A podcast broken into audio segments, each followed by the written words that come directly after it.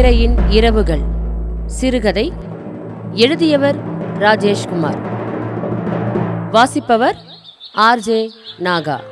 அன்று முழுமதி நாள். இரவின் முதல் ஜாமம் முடிந்து இரண்டாவது ஜாமம் தொடங்கியிருந்தது. மேல்மாடத்தை ஒட்டிய உப்பரிகையில் உட்கார்ந்திருந்த மகாராணி தேவசேனாவை மேற்கு வானத்தில் வைரத்துண்டுகளாய் உள்ளிருந்த சப்தரிஷி மண்டலத்தின் விண்மீன் கூட்டமோ அருகாமையில் இருந்த அந்தப்புற நந்தவனத்திலிருந்து வெளிப்பட்ட நறுமண பூங்காற்றோ மகிழ்ச்சியில் ஆழ்த்த முடியாமல் தோற்று போயிற்று காரணம் மகாராணியின் அடிவயிற்றில் ஒரு இனம் புரியாத குழப்பம். முகம் ஒரு சிலையைப் போல் இறுகியிருந்தது. வணங்குகிறேன் மகாராணி. தனக்கு பின்னால் எழுந்த குரல் கேட்டு தேவிசேனா திரும்பி பார்த்தாள். தன்னுடைய அருமை மகள் இளவரசி இளம்பிறையின் பணிப்பெண் பவளமணி கைகளை கூப்பியபடி நின்றிருந்தாள். நீ என்னிடம் தனிமையில் பேச விரும்புவதாக மாலையில் சொன்னாய். என்ன விஷயம்?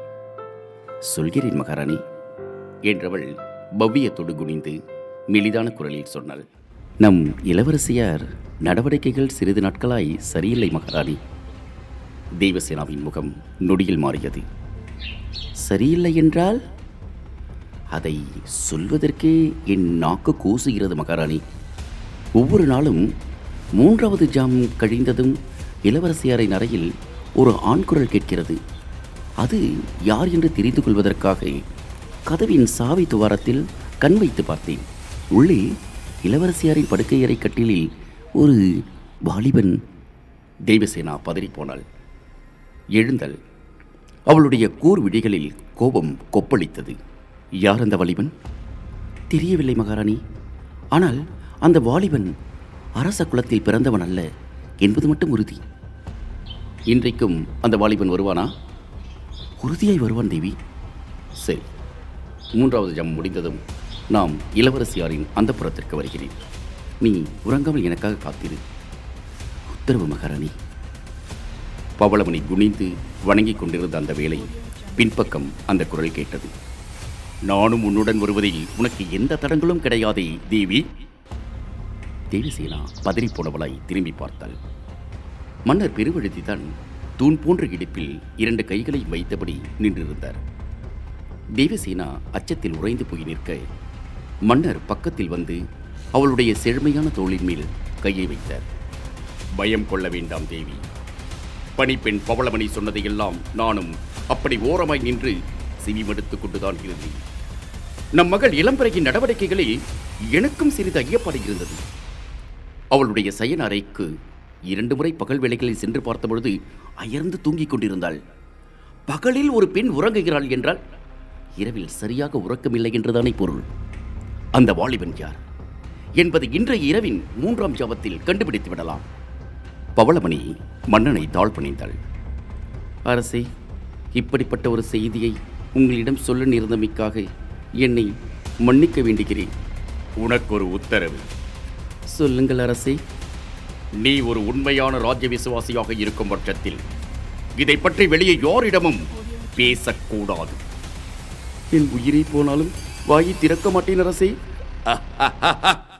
இரவின் மூன்றாவது ஜாமம் முடிந்து கொண்டிருக்க இளவரசியின் சயன அறைக்கு வெளியே இருட்டில் நிழல் உருவங்களாய் மன்னர் பெருவழுதியும் மகாராணி தேவசேனாவும் பணிப்பெண் பவளமணியும் லயம் மாறி துடிக்கும் இதய துடிப்புகளோடு நின்றிருந்தார்கள்.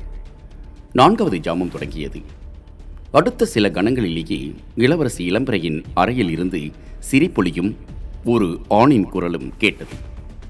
மன்னர் பெருமழுதி மூச்சை இழுத்து பிடித்துக்கொண்டு அறை கதவருகே போய் குனிந்து சாவி துவாரத்தில் கண்ணி வைத்து பார்த்தார்.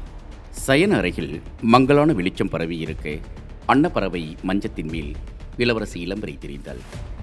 பக்கத்திலேயே அவளுடைய தோள்களை தொட்டபடி அந்த வாலிபன் ஒரு சில கணங்கள் வியப்பில் உறைந்து போய் விக்கித்து போன மன்னர். அதிலிருந்து மீண்டு கதவை பட பட படவென்று தட்ட ஆரம்பித்தார். குரல் கொடுத்தார். குரலில் கோபம் கொப்பளித்தது. மன்னரை பார்த்ததும் மருண்டாள் இளம்பிறை. தந்தையே இந்த அகால நேரத்தில் எதற்காக உங்கள் வருகை? யாருக்கேனும் உடல்நலம் பாதித்து விட்டதா? எங்கே அவன்?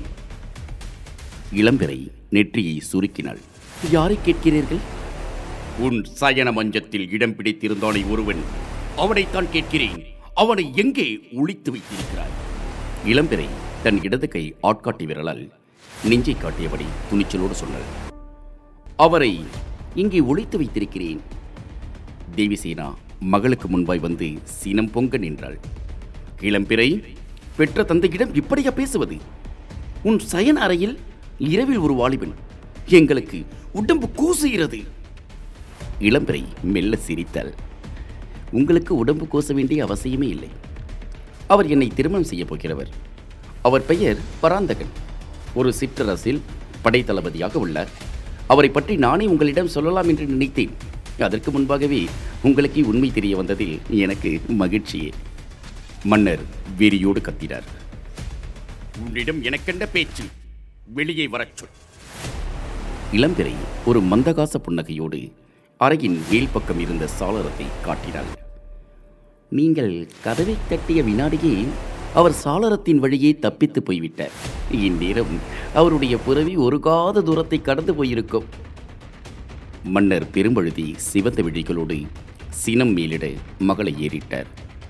நீ அந்த பராந்தகனைத்தான் திருமணம் செய்து கொள்ளப் போகிறாய்? ஆமாம். நாங்கள் ஒப்புக்கொள்ளாவிட்டால் நீங்கள் ஒப்புக்கொள்ளும் வரை நான் காத்திருப்பேன். பராந்தகனின் உயிருக்கு உங்களால் ஏதாவது ஆபத்து ஏற்பட்டால் இந்த இளம்பிறையின் உடம்பிலும் உயிர் இருக்காது. திருமணம் என்றால் அது பராந்தகனோடு தான். மன்னர் தன் வலது கையின் ஆட்காட்டி விரலை உயர்த்தினார். என்னுடைய முடிவையும் கேட்டுக்கொள்.